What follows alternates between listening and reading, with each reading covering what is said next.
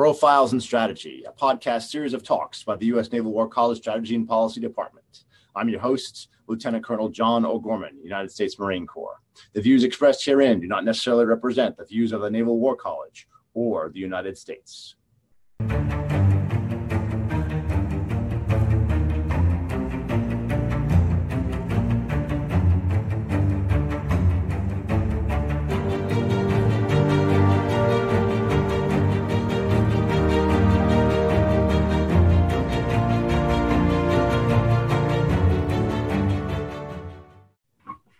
All right. Hello and welcome, everyone, to Profiles and Strategy, our podcast here at the uh, Strategy and Policy Department, U.S. War College. Um, this is part one of the Endless Wars case study. We're doing a different format this week. We're breaking it down into three parts. So it's going to be a podcast on a breakout session on Afghanistan, which is this one, a breakout session on Iraq, and a breakout session on uh, later day Iraq, which is uh, ISIS. Um, so those will those will follow on. But this is part one, and I'm Lieutenant Colonel Jon O'Gorman, United States Marine Corps, your host. Joining me this week, my fellow colleagues from the Strategy and Policy Department. First, we have Lieutenant Colonel Mike Shaw, PhD. Welcome, Mike. Thanks, Jon. Uh, next, we have Colonel Pat McCarthy, PhD. Welcome, Pat. Appreciate, appreciate the opportunity, Jon. Thank you. And last but certainly not least, Dr. Marc Genest. Welcome, Marc. Thank you. Always a pleasure. So, format for this week slightly different. We're going more of a, a practitioner type uh, focused, a veteran type fo- focused podcast, if you will. So, all four of uh, the people on this podcast, to include you know my, myself, my my three guests, and me, have time on the ground in Afghanistan. So, what I'd like to do to start out is just kind of um, a, a quick 30 second introduction of your experience with Afghanistan. And, and Pat, we'll go ahead and start with you. So thank you, Jon. Uh, real quick, right? My experiences uh, holistically in the global war on terror and specifically to Afghanistan is actually very limited. I was an infantry officer in 2001 when we had the spectacular attacks. My unit was mobilized. We went to Uzbekistan uh, initially as a QRF force in preparation for the invasion. My on the ground tactical experience was limited to the Mazar-e Sharif Kandahar March in support of other operations that were going on. There's some great anecdotal war stories, but I was a very young uh, military officer at that time in a direct leadership role. So I would be able to speak from a very uh, tactical and operational perspective about the passion, the reason, and also the military objectives as I interpreted them of what we were trying, trying to accomplish uh, in the aftermath of uh, September 11th, 2001. I have had the opportunity over the remainder of my career to have lots of introspection, reflection, and examination as I've matured to talk about and think about what are we accomplishing, why are we there, and how does this actually end? Which we we do know that the Afghanistan um, situation uh, and experience did recently terminate in the past, uh, you know, the recent past. So I, I, look forward to that opportunity to examine these in depth from both a practitioner and as a uh, scholarly perspective. Mm. Thank you. And and now, of course, as a military professor in the strategy and policy department, you bring the wealth and depth of knowledge to, uh, to analyze that experience on a different uh, level of analysis, right? absolutely, absolutely. Awesome, thank you. Next, we'll go to you, Mike.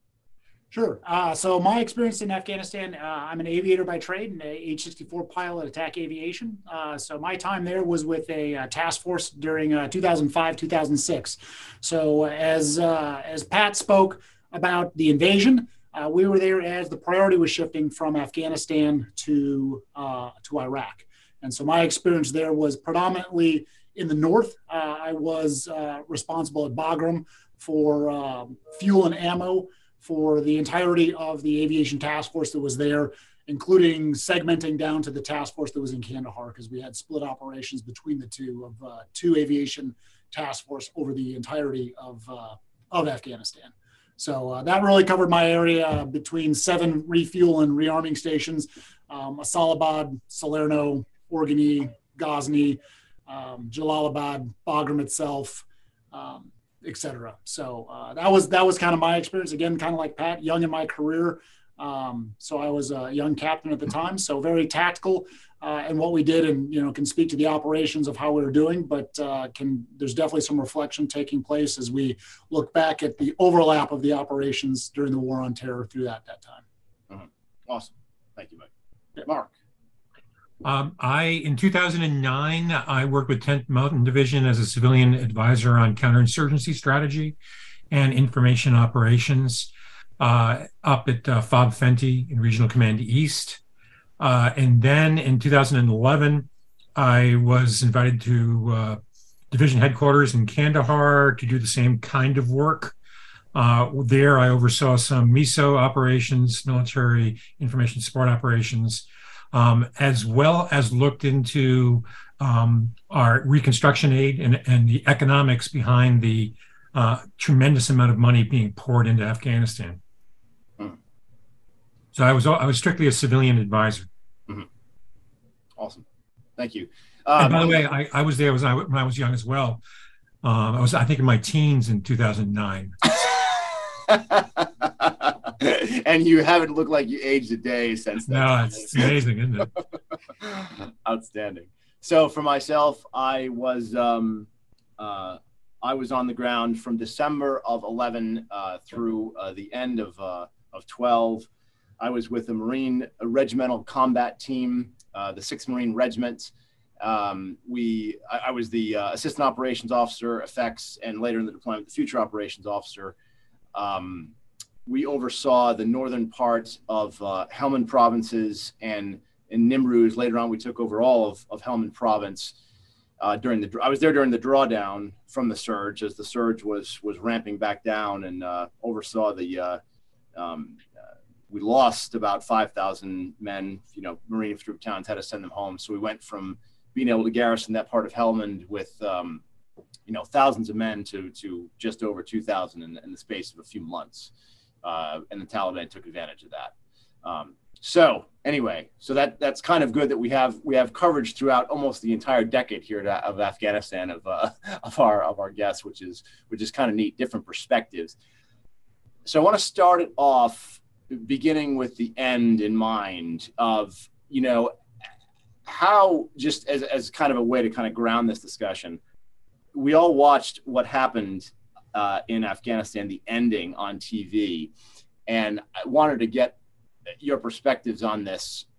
How did it it, it hit you on an emotional level? Because i know for me it it was very difficult to watch as a veteran of, of afghanistan someone who had heard shots fired in angle anger been engaged in in in overseeing you know combat operations with the Taliban to see how things ended and to see how things um, unfolded there at the very end.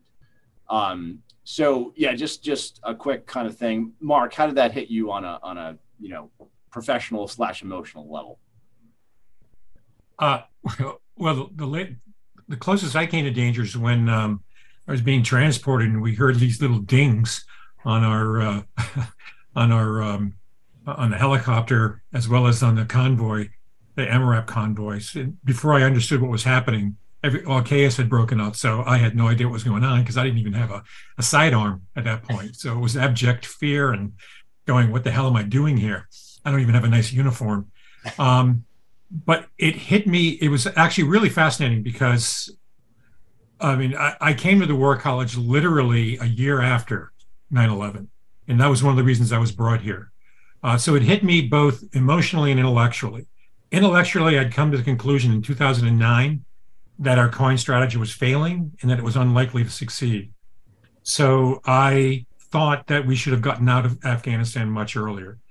Uh, emotionally, it hit me that I felt like we were going through the Vietnam syndrome once again, where the military felt betrayed by political leaders, where political leaders felt betrayed by military leaders, um, and it's the same thing. And when we study the Af- the Vietnam War and look at the Komer uh, article, bureaucracy does its thing, and a whole series of other things, what we realized, or I came to a realization, literally my first couple of weeks uh, on ground in 2009, was that we were making the same exact mistakes. So more than anything, it's a feeling of absolute frustration. Mm. Interesting. Uh, Pat, we'll go to you next. So, Jon, this this hits me emotionally, right? Um, watching this play out. Okay, so as I described before, having been there at the beginning of the conflict, right, and and Marc's words speak, you know, about the first experience, the first thing of of combat, right? So, one of the first casualties of the global war on terror in Afghanistan were were special operations. Okay, uh, at the Kandahar International at Hamid Karzai International Airport uh, during the evacuation. The last Army soldier, okay, there was 13 that were killed there. The last soldier that was killed there was a special operations soldier from my parent unit of Fort Bragg, young Staff Sergeant Ryan Knauss. Right, uh, I never met the young man, but how this impacts me and how I'm reflecting upon it and having some catharsis is was young Staff Sergeant Knauss young Lieutenant McCarthy in 2001 an individual that joined for his own motivation, a person that felt the call, and a person that was willing to risk their life in support of an objective. And much like Marc said, right, this this young non-commissioned officer did not have the reflection, the experience, okay, and and the growth throughout this to examine. Um, I have a 19-year-old son who has never known a period until recently that the United States was not at war. And unless I actually sit down and talk with him and talk to him about his political values and about his um, indoctrination into it, right? Because they have always experienced a degree of readiness, edge, and to a degree, threat because of this two decade long engagement. There's a bit of rambling here, right? But um, tell me how this ends and the decision for war termination for Afghanistan in particular um, seems very, very um, messy, is probably just the best way to say it, right? And uh, I look forward to exploring some more of these these thoughts amongst the, this collection here because, you know, Marc realized in 2009 that it was problematic, you know, and, you know, there's the opportunity for us to actually have a, a deeper examination about uh, interaction re, uh, reassessment and adaptation throughout our strategy, throughout our approach, uh, specific to this episode in the global war on terror. Thanks. Awesome. Thank you, Mike. You know, I was uh, Jon. I was kind of actually surprised when everything kind of came to came to a conclusion. Um, I could see some of the strong emotion, uh, some of the frustration, hostility, um, etc., from peers. Because um, uh, I was currently at the War College in Carlisle when this kind of came down. Uh, as a matter of fact, I had an intel officer in my group who had literally just come from Afghanistan. Um, you know, to watch this to watch this then un- unfold like literally 30 days later. Um, and through that, I surprisingly found myself somewhat removed. I don't have too much emotion regarding it. Um, I look at the you know, I, I can see the decisions that we made as a nation. I can look at the decisions we made as a military and I can analyze that. I think there's importance to reflect, uh, especially being here, uh, you know, at the Naval War College, to bring these to light and try to bring as many perspectives to the students in order to, um, to as kind of as Marc said in, Pat alluded to, to try to prevent um, or reduce the possibility of frictions like this taking place in the future. Um, but you know, I, I, funny enough, I, I didn't have a, and I don't know if it's due to when I served and the fact that it was uh, so long ago over there, or whether or not it was due to my separation, being that I was in the air for the predominance, and you know, I my exposure to the the local population was around the fobs and at gates and with and with you know individuals working on the installations, et cetera, where where we were at. Um, so I was, you know, again, I was surprised that I didn't really have a strong emotion to um, to the situation as far as at least as much as being portrayed through media reporting, through conversations, and through just expressions of, uh, of peers. So hmm. somewhat somewhat somewhat dampened in, in, in my experience. Sure. Okay. Um, so I want to pull on the thread that you know. So we just mentioned this, Marc, with with the parallels to Vietnam. But it seems to me, and and and I also I, I, asked that first question because we talk a lot about the Clausewitzian Trinity of passion, reason, chance. So I wanted to get the passion out of the way first, but for all of us, because there now let's now let's talk about reason and, and chance. But in, in the in the context, my, my question is, did we understand the nature of the war? The Clausewitzian concept, as he, as he states it, do you you know do you first understand the nature of the war? And I want to ask it the the the caveat of that question is we make a lot of parallels to Vietnam, and certainly there are times in Afghanistan where you, where you can directly see the parallels. But it seems to me that there are a, a, number of fundamental differences with Afghanistan. One of which, as as Pat you just mentioned, we went in to take to to take over to topple the Taliban regime, and then we essentially installed our own government, which is a fundamental difference from what was going on in um, uh, in South Vietnam. Um, so do, do we make, in the context of understanding the nature of the war, do we make too many comparisons to Vietnam with, uh, with this case? And, and Marc, let's go ahead and start the, that one with you. Um, well, look, each war is unique unto itself. Uh, and and yet you can draw. I mean, the reason why we study military strategy is that we can learn from examples uh, in history to ask the right questions uh, and to see what works and what does not work. The parallel that I found most striking was the amount of aid that we put into a government that was less committed to achieving the aim than we were, that was corrupt, ineffective, ineffectual, and did not represent um, its people adequately. Um, those five parallels are uncanny. Uh, and then you add to that the US failure to reassess and adapt in a timely fashion.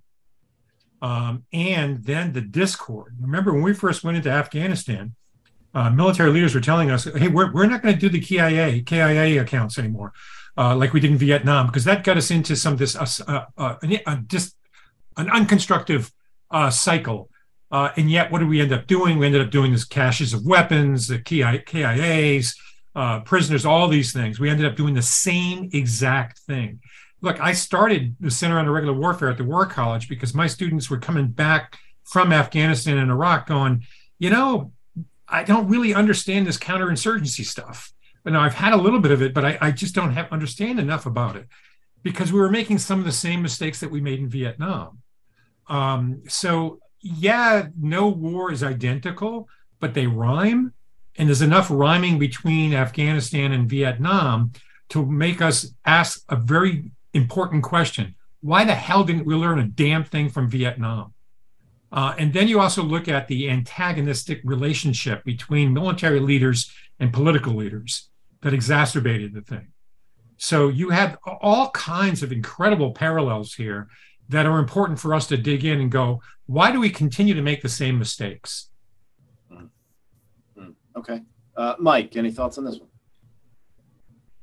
You know, I, I think my biggest takeaway in the comparison is the you know we, we spend 10 months with the students here right? And so when i look at this i you know we all have a vague idea of what vietnam what happened there. You know historians you know uh, political scientists have have a deeper right? Academics have a deeper understanding than, than than the general public. And i think there's an interesting um, there's an interesting line to walk on the generalization, as kind of Marc said, right? We can generalize and say this was like Vietnam it on, and then having the knowledge to dive, as Marc pointed out with his five points, and say here are the pieces that connect and why, right? And do that analysis.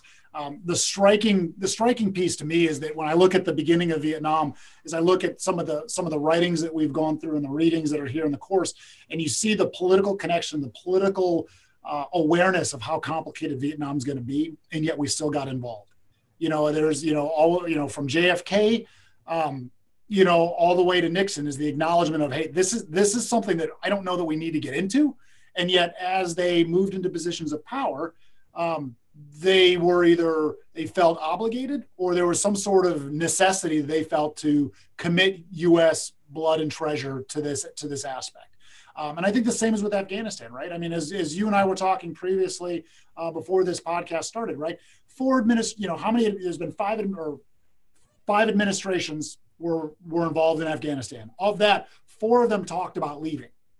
Of that, you know, one started movement, one made the final deal, and one administration had to deal with the the results thereof right? So it's never as simple as, you know, how come we didn't, you know, and I'm not saying, I'm not inferring that Marc means it's simple, but it's not just saying this is like Vietnam, how come we didn't learn, right? I mean, you know, when you have four different political administrations, five dealing with it, four uh, negotiating it, three contemplating departure, one putting it in motion, and then one finally living with it, you know, the complexity is, is, is, is uh, is large. And so I, I, think it's important to discuss. And I think it's important to try to find, as Marc said, like the rhyming. Why, you know, as we move into the next, um, the next confrontation, what looks like, smells like, tastes like, and then what's different, right? What what of it, you know, still looks like a cu- cupcake, but isn't, you know, and, you know, can we make that change um, in order to make a different product so we don't run up with the same results? Um, you know, and that's uh, and you know, and as we all know here, as, as practitioners and civilians, once you put once you put boots on the ground, the environment starts to change, right? And once you once you put things in motion, you can have the you know the whole the best plans go out the door once you make contact. The enemy gets a vote, whatever analogy you want to use. Same process here, right? You can put a plan to say that we're gonna that we're gonna leave at a certain date and time, and you can argue whether it should be publicized. You can argue whether or not the government should have been involved with the host nation. You can make all the different arguments you want. But once you start putting those things into motion, when the military starts to fold on itself, when the government departs and decides not to do things, when the U.S. needs to step up and we need to evacuate, you know, tens of thousands of people, things start to change. And what was a simple plan of humanitarian or a clear, you know, segmented design of humanitarian aid and and retrograde turns into a we've got two weeks. What can we do? All forces forward. Let's get as much out as we can. Yeah. So it, you, you're talking about the interaction, adaptation, and reassessment course theme that we use here. I want to pull on that thread in just a second, but but Pat, we'll go to you next.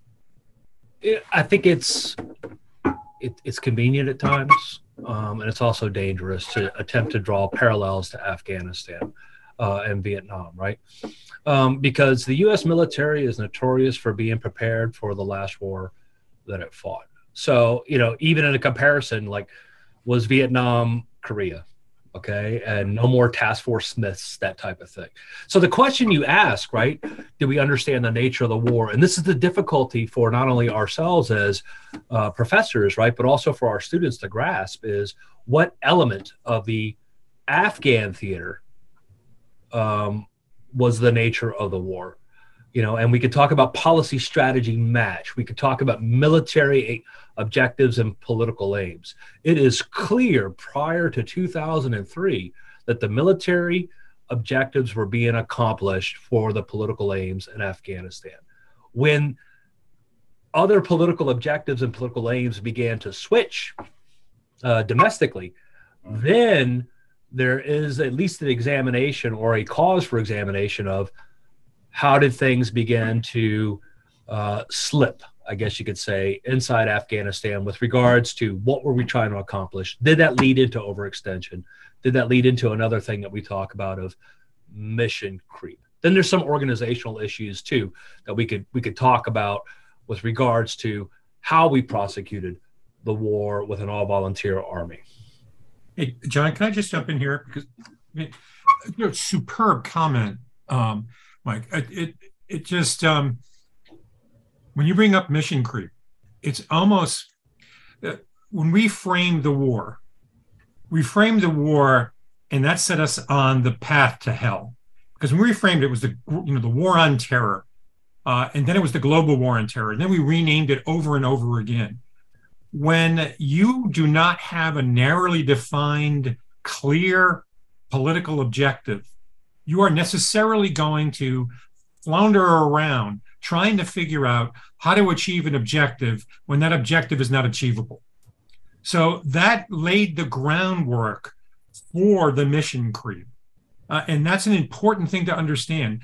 The, but in my opinion, the Bush administration's fatal flaw was not declaring war against Al Qaeda and its associated movements, because that was a tangible enemy that you could attack. Instead, when you talked about this global war, the war on terror, it, it created a, a quagmire that you could never really fully succeed. And as a result, all of our political aims were disjointed. Um, and that's why the clarity of the initial year, which was hunt AQ, topple the Taliban, or punish the Taliban, turned into nation building, turned into this global, uh, you know, uh, mission in which you were going to chase down every terrorist group uh, that you've ever heard of. And all that did was proliferate the number of terrorist groups.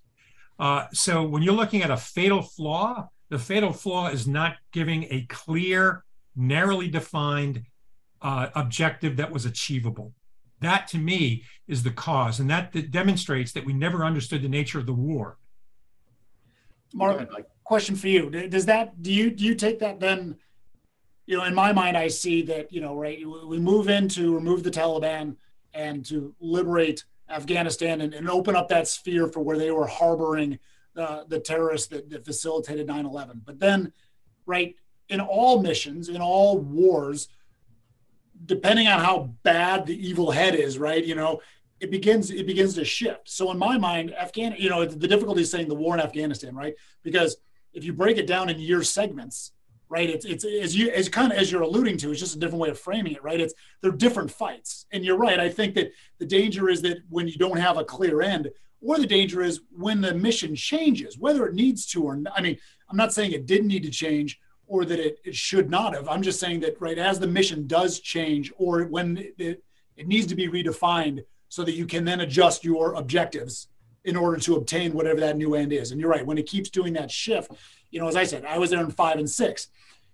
You know, from two, from 02 to 04, it was very clear, right? We moved the Taliban from an active government and and you know and a military group to non-effectual and in the hinterlands of Pakistan and or to the, the hinterlands of Afghanistan, nowhere impacting really anything at all five and six when I was there, it was about trying to establish the government, bring credibility, allow the people to vote, trying to turn a you know try to turn a a um, tribal culture into a more modern day right, giving them the right to to have a voice in their government, um, which is a whole other discussion of culture and how it applies, right? But then right to then and the priorities now in Iraq. So the whole shift, and not you know, so it's just it's shifting of priorities, it's reallocation of priorities, and then it becomes the so what are we what are we doing and where? And you're right. I think it, yeah, it complicates things, right? And what what are you what are you going to achieve? And so that I think that runs into what you said before is then you start looking at metrics of if I don't know what I'm achieving and I can't connect it to anything, well, I I found 500 caches with 1,200 AK-47s, munitions, explosives, RPGs uh, we we killed so many terrorists and we've conducted so many missions. And then at the end, right, as each unit begins to rotate, and Pat, this goes to you. We can talk about how organizationally, you know, it could be done differently. The fight, right? Every unit leaves and high fives each other, going, "We were the best. We did better than the last guy." But then the next guy comes in and says, "We need to do better." But if everyone's key, if everyone's succeeding as much as we are, the war should have been won with epic epic conclusion come you know three rotations in because everyone was getting better everyone was most amazing you know, eh, which leads into that reassessment aspect that we talk about, both at the government level, at the military level, gets into the concept of feedback and honesty, which sometimes we we have a very hard time doing publicly and internally and privately. Um, so those are my. Why don't we have uh, Marc? Do you have a come back to that before we go to Pat, or do you want to uh, let Pat go first? Well, just um, it's it's my old bugaboo, which is hubris and victory fever um, we get trapped because the military does such a good job when it knows what it's what it wants to accomplish, um, and then when it, it, it, accomplished the toppling of the Taliban much faster than anyone could have hoped for, um, and then the disbursement of AQ, uh, and that gave us this idea that okay, now what's next? Instead of going, okay, hey, look, we taught AQ a lesson uh, we've, we've taught the Taliban a lesson. Now, what do we do? We get out. We had that choice, and we chose not to because of our incredible arrogance to think that we could change the nature of Afghan society. And, and you know, looking back on it, you, you got to go just like we said in Vietnam. It's like, what were you guys thinking? Well, you weren't thinking. You were just obsessed with the idea that, you know, we had this can-do attitude, which is what you want from the military but you also need political leaders to go, well, wait a minute here. What are our true priorities? Do we need to go that way? And it's that traditional tension between the moral dilemma of American foreign policy, we want to make the world a better place, and the pragmatic realists that say you only use your power when you have to and only when it's critical. Otherwise, you're going to waste your power. Uh, here, we saw the Bush administration in the ultimate hubris uh, characterization, where they just said, "Well, we've got to make, we got to redo Afghanistan." Why? Why? What do they ever do for us? Pat, you got a response to that? You're uh, you're on. There, let me unmute. Pat. the opening days, right, of the global war on terror in Afghanistan was called Operation Enduring Freedom. Okay. And our military objectives were to destroy the Taliban, uh, sorry, to destroy Al Qaeda, uh, prevent safe haven and sanctuary from uh, sympathetic governments, namely the Taliban, right, which then morphed into, you know, 2005, 6, 11, 20 you know you were fighting the taliban you know you were actually fighting and negotiating with you know uh, established governments with uh, external sponsorship right i mean there was peace negotiations going on in doha with the very government that we tore down right but the the global war on terror okay i mean nobody talks about the periphery theater at the same time we had oefp right we were after the Moro Islamic Liberation Front in Afghanistan, I mean, in, in the Philippines. And much like Mike says, right? Like we accomplished our military objectives, and Marc even said it with like lightning blitzkrieg splendor. I mean, we tore down and routed that government faster than that's ever been done before. Why didn't we just be like land the C 17s right at the airport and be like, Mike, Pat, Jon, hey, bro, they're done, right? Now what? Is it even our problem to solve with this great, you know, democracy experiment or transformation of the government? And going back to like the nature of the war, right? You're always prepared for the last war, but other foreign uh, interventions had occurred in Afghanistan before that we almost uh, um, ignored you know the, the curse of history here with regards to other um, empires that had, had been in there. And not that the americans were trying to be an empire but you know the soviets had been there for 10 years fighting. The british had been there before. And um, it's just an interesting aspect of i think that we missed the opportunity to uh, truly prosecute a global war on terror without becoming mired down into that mission creep or expanding hopes with regards to what we can accomplish. I, you know, it, go, go, ahead. Go ahead. No, I was just uh, Marc to your hubris question or hubris comment. You know, I that that always that sits with me because I I struggle. Right? What what is what is the role of the United States as a hegemonic power. You know, as we talk in class, the U.S. has not known a position besides one, that the, being the number one in, in the world, economically, and a whole bunch of different areas, even with the struggles that we have, right, for decades. That we don't know anything else, right? And so I think that not coming from a position of needing anything but being at the top has hindered some of our perspective, right? And limits possibly the choices we make. But there's also, I mean, there's also that sign of, as you said, the moral responsibility, and it, that's a tough line to walk on.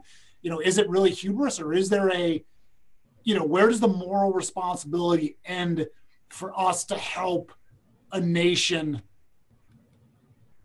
grow potentially? You know, and I'm not, I'm not saying that it needs to be a democracy, right? Because maybe that's where the error is, right? We try to make it in like, in, in self-image, and that's, you know, that's that that potentially could be in error, and maybe we just need to let it be whatever it is going to be. But uh, I don't know. Is it is it necessarily hubris, or is it just the is it the friction of being number one for so long, or is it is it truly? Do you think? I mean, because I know you've done some political work. Is there truly a struggle of what is our moral responsibility, or is it all three? And I mean, I just wonder what your take is. Well, traditionally, it is a struggle between our our ethical principles and our realistic uh, aims uh, and remember, if you're a hegemon, your number one goal is to remain a hegemon, right? So it means you got to use your power efficiently and effectively, and only when you have to. Otherwise, you risk losing that power. Um, so th- there's that that key component. And the other thing is, the the founders said we're going to create the city upon a hill for all to marvel and, and emulate if they wish. if they wish. That's different from going in and nation building and imposing a system that is antithetical to the culture, the political culture of that particular country. There's no sense of democratic institutions. There was no sense of a nation in Afghanistan. So what we were trying to do is westernize a country that A was not interested in being westernized, uh, and B had no institutional or historical background in being that kind of a nation. That's what we call mirror imaging. We assume that others want what we like when it's not necessarily the case. That's pure, unadulterated hubris. If you go back to the founders of the nation, it was, hey, we're just here as an example of what people could follow if they so wish, but we're not going to impose these things on others. And that is the result of our success during the Cold War, where we helped, you know, facilitate democracies but we also forget the lessons of the Cold War, in which we supported dictatorships because it was in our national interest to do so to stop the spread of communism. So we've maintained the kind of high moral ground of the Cold War without being equally cognizant of the realistic object, object objectives that a hegemon must must adhere to in order to remain a superpower. So to to kind of um, summarize some of the stuff that that's being said here, because this is an interesting uh, perspective. Um, yeah, so I, I, guess what jumps to mind at uh, with part of this conversation, and and Pat, you'll appreciate this, is um, um, the book by Mark Bowden, you know, Black Hawk Down, uh, where he, the line where he says, uh, you know, a Jeffersonian democracy does not simply spring forth out of out of the ash, and and that's like problem number one here with our goal of, of what's going on with Afghanistan. Problem number two, well, multiple problems. Problem number two, as you said, Mike, there's there's moral ethical constraints here. The whole like theory, you break it, you buy it. Problem number three, if we're and as you mentioned about, we're fighting this global war on terror. We've got multiple campaigns, but we decide to open a campaign in Iraq while things are going on in Afghanistan, which ostensibly they had gone well, came in, knocked out the Taliban, and as you said, Mike, when you were there, Taliban was basically knocked back to you know our phase one concept of Maoist insurgency. They're just building base areas, doing doing things. But so we've got all these problems going on. We're opening up other theaters. But my question is, we know not just from uh, our war college experience, but we we know these things. You know, Clausewitz says the result in war is never final, and we know Maoist theory, Maoist insurgency theory. We knew that the Taliban was rebuilding why do we shift all of our other all of uh, resources to these other theaters not still pay attention to what was going on in afghanistan with that that you know maoist phase one build back? Why couldn't we see that happening and and do something to to prevent it? Pat you want to take a stab at that one? Well yes right? No, number one i th- i think okay i think that we saw uh, and and also demonstrated by our actions. We saw the uh, the military capabilities and the political capabilities that the Taliban were regaining over time. Right? I mean, other countries were beginning to recognize the reemergence of the Taliban government, right? And we we were also prosecuting, um, you know, military actions against armed groups under the Taliban umbrella. Um, and, and this is a nod to Maoist insurgency, okay, and also some other uh, uh, coin theorists that Marc would appreciate, right? Which is actually um, a degree of something that um, we probably need to evaluate at the at the uh, strategy and policy course, right? But you know, for an insurgency to um, to succeed, to thrive, um, it needs to have a degree of external sponsorship, you know, and it has to have sanctuary, patronage, which provides a lot of things for it to do, right? The political constraints of uh, where the sanctuary was provided for the Taliban. Um, and that country's own national objectives and national interests made this problematic for us to tackle at both the diplomatic um, and military aspect. So coming back to Marc, right? Maybe that's one of the reasons why we have so many sunk costs economically and aid wise is because of some of the political military constraints that were placed on the administration, and I say the military administration uh, of Afghanistan, to try and create the the environment for um, it not to return to a terrorist stronghold or sanctuary. So it was like a, a clear hold build, and we never got past the hold phase, right? So we just dug our heels in trying to build, but we, we were unable to actually build. Uh, I hope that kind of uh, frames a little bit there. At least that's just my perspective interpretation of looking back on this event. No, absolutely. Mike, any thoughts on this one? You know, my no, I mean, I, I, I, my, my friction is the is the more I learn about it is you know the the desire number one the U.S. went in, but then this also turned into right a this was a this, this was a, a, an alliance and a a coalition effort right? So uh, the, the the building of Afghanistan the security of Afghanistan the the reestablishment of what it was going to be the world wanted a piece of this and, you know, and Marc can probably speak more to this with his knowledge on it but you know right and it's the you know as you look at it who who came to play and who didn't and it's not that they were there or not or signed their name up but you know the elements that you know internationally i don't think we came together like we needed to. We didn't provide the support that we are going to. There was a lot of words and promises but i don't think we came together and provided i mean even baseline theory of security for a nation right that, that you need once a once a once a nation is uh, cleared of an insurgency type effort the kind of security forces you need on the ground i forget what the ratio is but you know it's like it's supposed to be like a one to ten or something like that. One to I mean, I mean these are all just you know general math rules. One to one soldier per ten civilians in order to help preserve the security until the government can can prove that it can secure itself, and then you can slowly back that away and reduce. I think we we're like one to a thousand. I mean, you know, so our ratios were just astronomically, and that's with the global support you know who was doing what when where and you know and there was a point that the us finally just stepped in i think also and said hey all right we're going to finally do this because other other nations were like no no no we've got that we'll take care of this and it was just you know again the political turmoil that is politics the churn of who was going to do it at what rate at what speed at what cost um, caused a lot of um, caused caused a lot of friction that i think impacted then in the end the militaries of all nations on the ground and what they could do and when they could do it and to what degree Mm. Interesting. Marc, any thoughts on this? Well, we spent over a trillion dollars over the 20 year period, well over, uh, uh, during this time uh, with all of the types of aid. Uh, then we could dig in a little deeper about how we did this because most of the money went to contractors uh, to to uh, reconstruct the. And I love the term reconstruct. We weren't reconstructing; we were constructing. Um, the other thing is just look at a map of the region. This is an inhospitable country uh, to try to remake, right? It's not only the topography is not only you know incredibly challenging, but you're surrounded by enemies. I mean, you have Iran, you have Pakistan, you have Russia and China in that region. This is not a region where you can call in allies uh, to help you because it's such a remote, very difficult area surrounded by people who despise the United States and the West.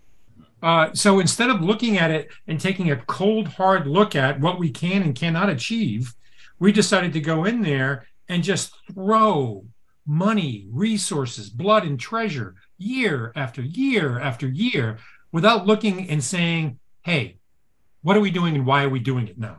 And why is this not working out? I, I started in, in, in 2009. That's literally over seven years after the war has been going on. And they were still trying to figure out how come we didn't control more of the country. And I literally got into a discussion with a former uh, war college student who was the head of the regional command east at the time. And I said, well, how do we not control this? It's been seven years. When do we expect to actually control it? I said, well, we're making progress. And we weren't we were already in a stalemate in 2009. What does that tell you? Um, so it's it's the inability, and and this is where I think there's a clash of cultures. I want the military to say, just give me more resources, I can get the job done. I don't want a military that says, oh, you know, it's just not going well. I don't know what the hell we can do. I want a can-do military. So I don't blame the military, and I certainly don't blame the people on the ground. I blame political and military leaders who are supposed to be above the fray for not doing an adequate reassessment and saying, hey, you know what? We did get our primary aim, AQ, and we did get our primary, uh, you know, punishment because this was a retribution. This was a war of retribution that we started out. And we did quite well with retribution. It's when we went into nation building and just grotesquely increased the mission that we failed. And we should have understood that. And there were enough people inside the military and in politics. That's why each administration, as Mike pointed out, you know, four administrations um, uh, uh, pointed out that they, they wanted to get out of the war. And yet they were convinced over and over again by military leaders and by their own political cowardice. I'm not afraid to say that. I'm tenured and I'm old.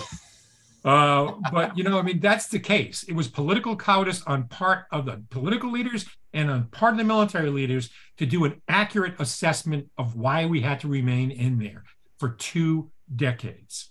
And we still have people I have enormous respect for, general officers saying we should never have pulled out. They are still in denial. You know, this is a perfect example of cognitive uh, bias. This is, you know, cognitive dissonance. You're going to ignore all the information that's coming out saying you're not achieving your aims. And we have to remember the use of the military instrument is to achieve a political aim. It can do, it can succeed operationally in certain areas, but unless it's moving to achieving that political aim, it is not a success. So when we say the military was succeeding, we're saying the military, we're giving a false definition of success, right? And, and, and that's a hard thing for people to understand. And more importantly, it's a hard thing for, for military who've, you know, sacrificed so much to accept. And it, I, am not blaming the military. I'm blaming political and military leaders. I'm never going to blame the people on the ground who did the best they can under enormously challenging uh, conditions. So that brings up it's a good segue to a, a civil military relations question whether or not Afghanistan has damaged that relationship. And I, I, think a couple things exacerbating this. We talk about our course theme of the institutional dimension of strategy, and you know how that impacts uh, strategic thinking and, and strategy making. Um, I'm also glad, Marc, to hear you have that perspective because Mike and Pat and I just walked out of a meeting where a different perspective was given about military leaders not speaking truth to power. That's why we're in the situation we're in Afghanistan, which you know, okay.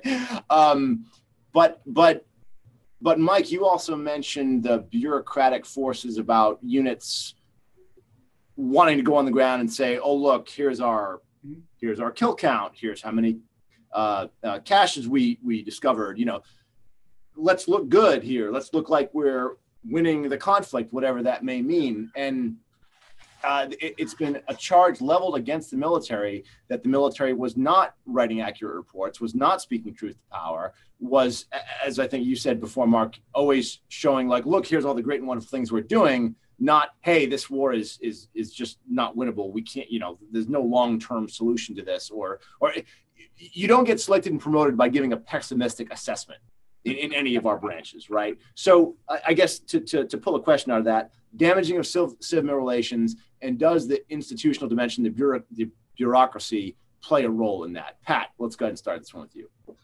So you know, just as a segue, Marc, Marc, I thank you, thank you, uh, you know, as as still on active duty for for your accolades and you know, for being willing to have an academic discussion. I think you have a can-do military, right? And I think the can-do attitude of it kind of led us into this escapade that we've had. Uh, and and Mike says that, right? Like the last guys were horrible. We've got it. You know, I I like a lot of pop culture. There's a great movie out there that kind of laughs. It's called War Machine. It's a Brad Pitt. It's based on a Rolling Stone article, but I enjoyed it because you know I saw myself in it and uh, I was like, "Yep, yep, that's a great outside look into the military." Right. I hope, right? Number one, I, I hope that um, civil military relations. Oop, stop. You, you. Yep, there we go. I'm back now. I hope that civil relations have not been tremendously damaged to the degree that we saw from the echo of Vietnam, right? And I think that those are some parallels that are at least worth examining because um, instead of saying never again, I'd rather have a discussion for future conflicts of not yet again so that we can have that interaction, adaptation, reassessment, and if necessary, change, change the institutional nature of our conflict. Somewhere between World War II, Korea, Vietnam, the institutional approach of making war for the United States changed. Bureaucratically, name wise, we went from a draft army to an all volunteer army, uh, you know, within the span of about 25 years in that, right? And then we fought um, the global war on terror with an all volunteer army, which comes at its own costs societally uh, and also um, creates the opportunities to have the American public disengaged from the political objectives and military requirements. And it's not the uh, you know it's not the 1960s protests, right? I mean, it's just it's a it's a horrible inconvenience when it's an all volunteer army that it can be like you volunteered for that. That's what you signed up to do, which creates this almost tautological circular argument of you're in it to win it, win it, you know, and I just don't I just don't know yet where that disconnect is, and I would hope that it does breed uh, military leaders and political leaders that can accept criticism, accept honest assessments, right, and reduce some of those bureaucratic barriers of uh, of the in betweens. You know, people. That's not what the boss wants to hear. Almost like the uh, the curation of presentation. So, thanks. Mike. Um, you know, I would probably just say that you know the as as as you alluded to, Jon. You know the the metrics that are being you know touted at the end of a of a deployment. Um, I think that gets to you know as as Marc said that can do attitude, right? You gave me a mission, I did the mission. Here's everything I did for you to accomplish that. That also leads into that gray area of um, you know what is the mission I'm accomplishing, and if it's not clear how I'm connecting, you know the the end to my task, then I think there, you know, there, there becomes some friction. So, you know, I'll go to my 05 and 06 example with Task Force Sabre, you know, in RC East, um, well, throughout and and throughout the South too, RC South, um, is that you know the elections were they were trying to get the elections going, right? So, as the political arm of the nation was saying, we want a government stood up uh, of the people, by the people, for the people in Afghanistan. You know, I can, you know, at the end of the year we we could say we did that. You know, we we escorted Chinooks and Blackhawks around with boxes of ballots and you know carried and provided security teams so that you know Afghans could have blue fingerprints to say that they say that they voted right so i mean you know in, in my in my year with you know some of the stuff that went on we could say there's a direct linkage between what you know the the administration wanted us to do and what we did and then there's the friction of the people that are running up and down building, you know, kind of DeMarc's contractor, you know, the engineers building highways that are then connecting a very unindustrial nation trying to build a, a road that connects cities that you're not just getting washed out by mud and falling into creeks and rivers and you know getting hit by rocks so that you can move traffic and fuel and supplies you know across, across corridors with with normal common world ease, I guess I would say. And you know, and so at the end of that, what do they what did that accomplish? Did that help with the you know political stability? Did that help with you know the ability to move security forces so that they could secure a region so that everyone could vote? You know, but you know, in the end, that unit's going to report how successful they were because of the tasks they were given. And so I think some of the complexity is how do you tie at a very high end, right? What does the president, Congress, all the way down that chain of command do to the company commander or platoon leader that is trying to manage a team on the ground? And how do you you know and, and you know how with that with that as Marc said that can do attitude if i'm going to get the mission done you told me to do. If you told me to, to you know secure this village i'm going to secure it. If you told me to provide convoy escort and provide security with you know attack gunships to uh, you know soft organizations i'm going to do that and i did that all year long. So i'm you know i'm a i'm, I'm good at that. Um, you know, and so, but in the end, yeah, what good did it do? I, it's tough. Eh, but as far as Ms. Mill Civ, um, I don't know that I can speak to. I mean, all mine is just anecdotal and or watching. You know what I mean? Like I, you know, I didn't, I didn't, I, there was no rifts at my level between Civ Mil. I didn't really have much of interaction with Civ Mil. So, you know, all mine is, is anecdotal and now more academic as I saw things going on and go, Hey, maybe we should have done that differently. Why are we not speaking this way? But again, as I've learned, you know, perspective is a, is a, is a son of a gun. And when you're not sitting in the room where it happens, you know, there's got there you hope that the people sitting in that room making that decision are making the best choices with the information they have, right? And yeah. there's not some agenda that's trying to be accomplished, and they're truly saying, with all this that I have to decide, this is the best course of action, no, whether whether it works out or not. Fair um, enough. So, uh, just basically two things. One, why did we succeed so well in the early years?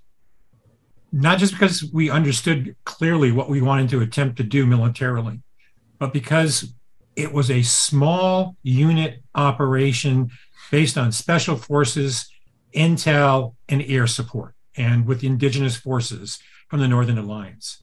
That was a wonderful example of how do you accomplish things while devoting nominal resources in, in the grand scheme of things um, to achieve your political aim. And that was just, that's, we need to study that even more because that should be the example going forward.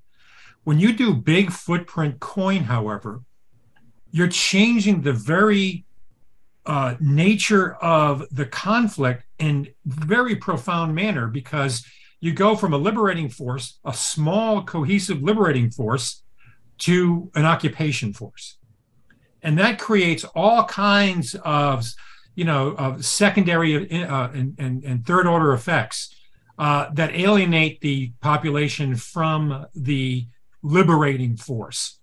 Uh, that should be something that we need to study and understand that big army cannot do big footprint coin because it's not trained to do it and because it's not the right instrument to do nation building. And even though we had the State Department and our allies involved in it, it is too complex and it is too research resource dependent uh, to actually ever achieve something. And the amazing thing to me is we are the greatest capitalists in the history of the world.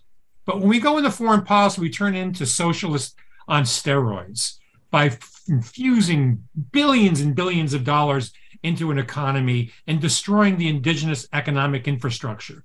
Uh, I, I, to me, I don't understand how both Democrats and Republicans make the same mistake overseas. The second thing is when you're talking about Civ Mil, the reason Biden did what he did, and the more I think about this, the more clear it becomes. Biden felt that he was not valued by the military. He had been arguing as vice president to get out of Afghanistan and that our mission should be predominantly, actually, not predominantly, but focused solely on counterterrorism, not nation building, um, and not remaining in Afghanistan with big footprint coin. He started saying this early. So when he became president and his job was to get the United States out of Afghanistan, he then made the same mistake because he was alienated from the outset as being part of the administration. And when Obama talks about this, he's rather bitter about his relationship with the military leaders. Um, that fell over into his administration. And I think that's one of the reasons he made operational mistakes by removing our forces from Bagram too early uh, by not being adequately prepared for the withdrawal, because he argued rightfully that we have been telling both the Afghanistan and the U.S. military we're getting the hell out of there. I mean, we've been making plans for a year and a half um, uh, to withdraw.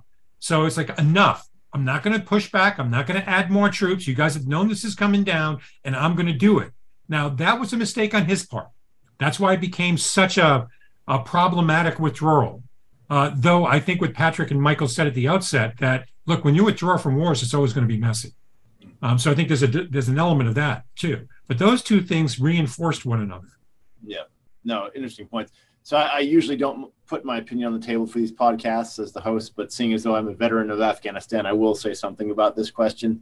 It seems to me whenever we have a, a gigantic failure, the first uh, inclination is to assign blame and some of the blame that has been assigned is this civ mil relations question about you know if you're on the civilian side of the fence like oh well the military didn't tell us the right things to do. Or if you're in the military it's like well the political leaders did so instead of figuring out like well what are the contributing factors to uh, to to why this went uh, down as it did?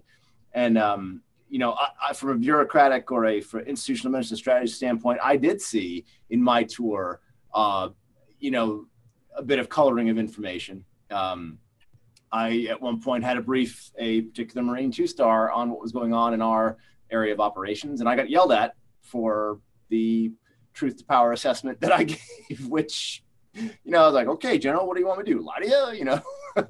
um, so I think there is kind of a um, institutional push like, yes, things are getting better. We're improving. We're, we're, we're scoring more kills and they're scoring on us. And any information that doesn't look as good is going to be kind of, you know, downplayed. What is that? Uh, what is that book by E.H. Carr? Um, uh, what is history? You know, history is a cult of facts. You, you, use the facts that you want to prove your side of the thesis, as opposed to the facts that disprove your uh, your side of the thesis. But anyway, um, want we're getting uh, long on time here, so I want to shift into our last question. And given all that we've discussed, given all that we know, did we learn anything from this com- uh, conflict? What are the takeaways? What do we do better next time? Uh, Mike, we'll open it up with you. what do we?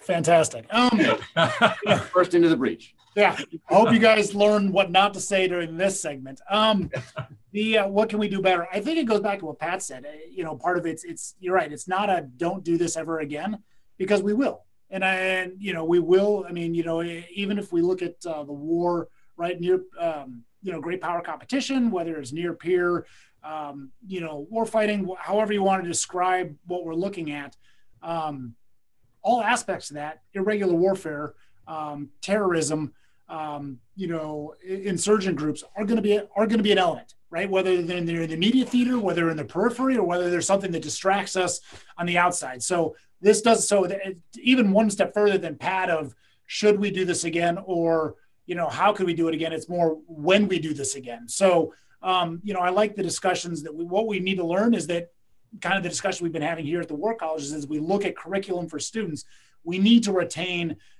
whether it's whether it's the war on terror, whether it's just insurgent operations, and you know, there's multiple case studies we could use, but you know, we have to retain parts of this um, moving forward because it's an aspect of warfare that will always be with us, and we don't, and you know, so that's it's never going to leave. Um, as far as the other side, you know, my you know my my bias in this is is not so much the truth to power, but the feedback aspect and the honesty to self. Um, you know, we, we walk around, you know, the I, as an army officer, you know, we, you know, you've got the, um, you know, you know, um, honesty is one of our core values, and yet, you know, you can fill out an NCOER, um, you know, and you can't and you can't submit it unless you put in dates that you counseled the NCO. And if you really didn't do that aspect, you're you're forced to lie on the form by clicking the buttons because you can't submit the document. I know that doesn't connect Afghanistan, but it gets those those small little paper cuts. You know, kind of the death by a thousand is the honesty to self and honesty to the unit. If you can walk in and say, "I'm not gaining any ground," you know, I mean, I am, I am, I can't manage to you know, this region is not something we need to do, and either we need to dump a whole lot more, we need to walk away. Um, but the can-do attitude kind of takes over, and we will find a solution. We will find a pro, you know, we will find a way forward, and we will succeed, even if we color it slightly. So um, I just think that there. I don't know that it's a Civ Mil as you kind of left in the last one. I think it's kind of more a look at self and the way our design is right now. Part of it is the desire to succeed and wanting to do for our um, you know our our leadership right both politically and military we want to do well for them um, and the american people but but that does leave us into some gray areas of you know are we truly being honest with where we sit and what we do um, across the board? And that's that's a personal bias and pet peeve of mine but uh, um, i know it's rather generic than to say that that would fix afghanistan but uh, yeah i mean i think we need to be prepared. This will happen again. When it will that's the question and then how we approach it and then how honest we are ourselves uh, through whether it's reassessment, whether it's the current uh, actions on the ground, or what it is we want to accomplish. No, great points. Thank you, Mike. Uh, Marc, let's go to you next. Well, in keeping with my non-controversial comments, uh, smooth. I, I, will say something that uh, probably I shouldn't say, but again, that's never stopped me before.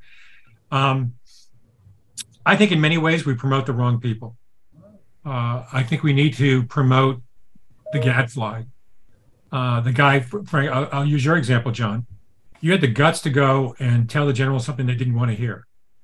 What scares me is that when the military says it's important to speak truth to power, I have found that those people who say that are the least likely to do so. um, and also the least likely to accept that, hey, you know what? Maybe I'm not right. Hmm. Um, and I don't know how to find people and cultivate people like that. Because I think a lot of it has to do with careerism. And this is not just a military thing, this is everyone, right? How do you please your boss? By doing what your boss wants you to do.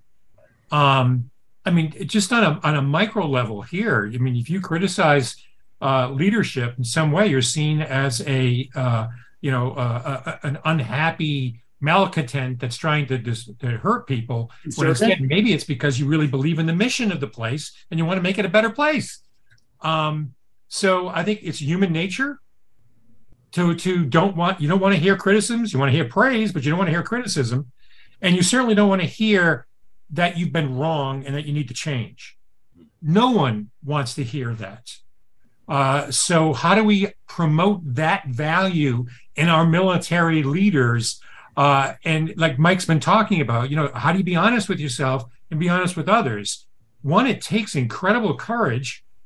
And two, it creates what you need to do is say, yeah, I'm not going to get promoted if I say this, but it's too important not to say it. And then we need to promote people who say, you know, Jon, Mike, Pat, you guys had the guts to tell me I was wrong. I'm going to promote you. I'm going to put you in for promotion because that's a special kind of courage. And you know, there are two types of courage, right? Courage on the battlefield, willing to risk your life, and then there's courage in the institution, willing to risk your career. And I'm not sure many people are ever willing to risk your career because you work so hard to achieve what you've already achieved. So it's easy for an academic like me, who's supposed to, I mean, academics, we're supposed to be god, gadflies. Um, so we're supposed to ask those tough questions and we're supposed to be a pain in the ass. And quite frankly, we're good at it.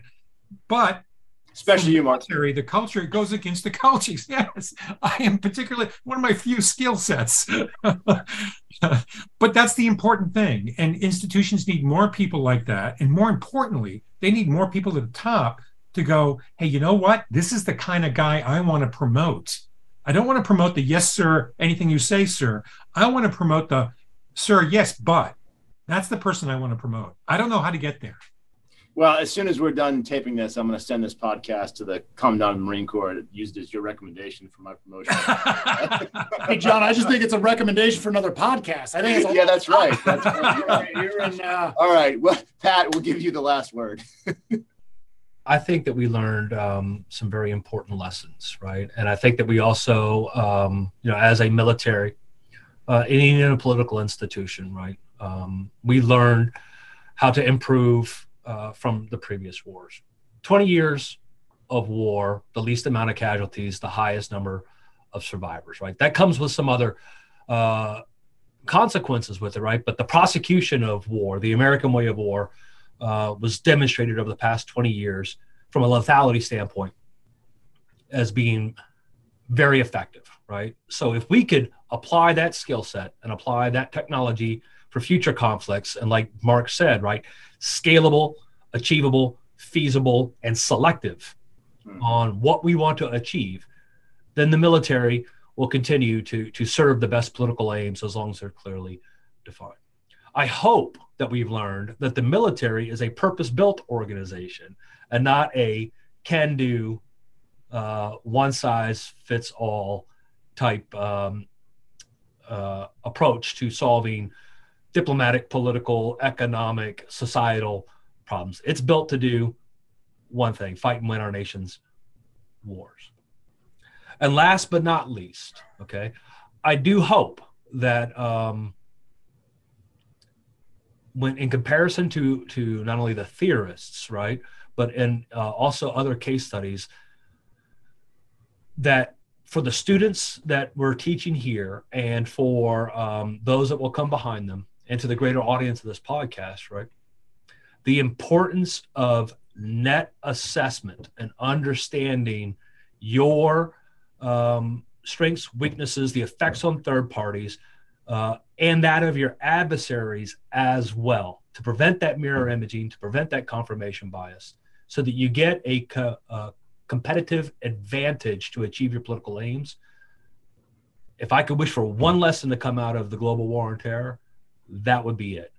where is the net assessment? Because that can transcend military rotations, political administrations, and give a point of reflection for future adaptations if necessary to have an effective policy strategy match.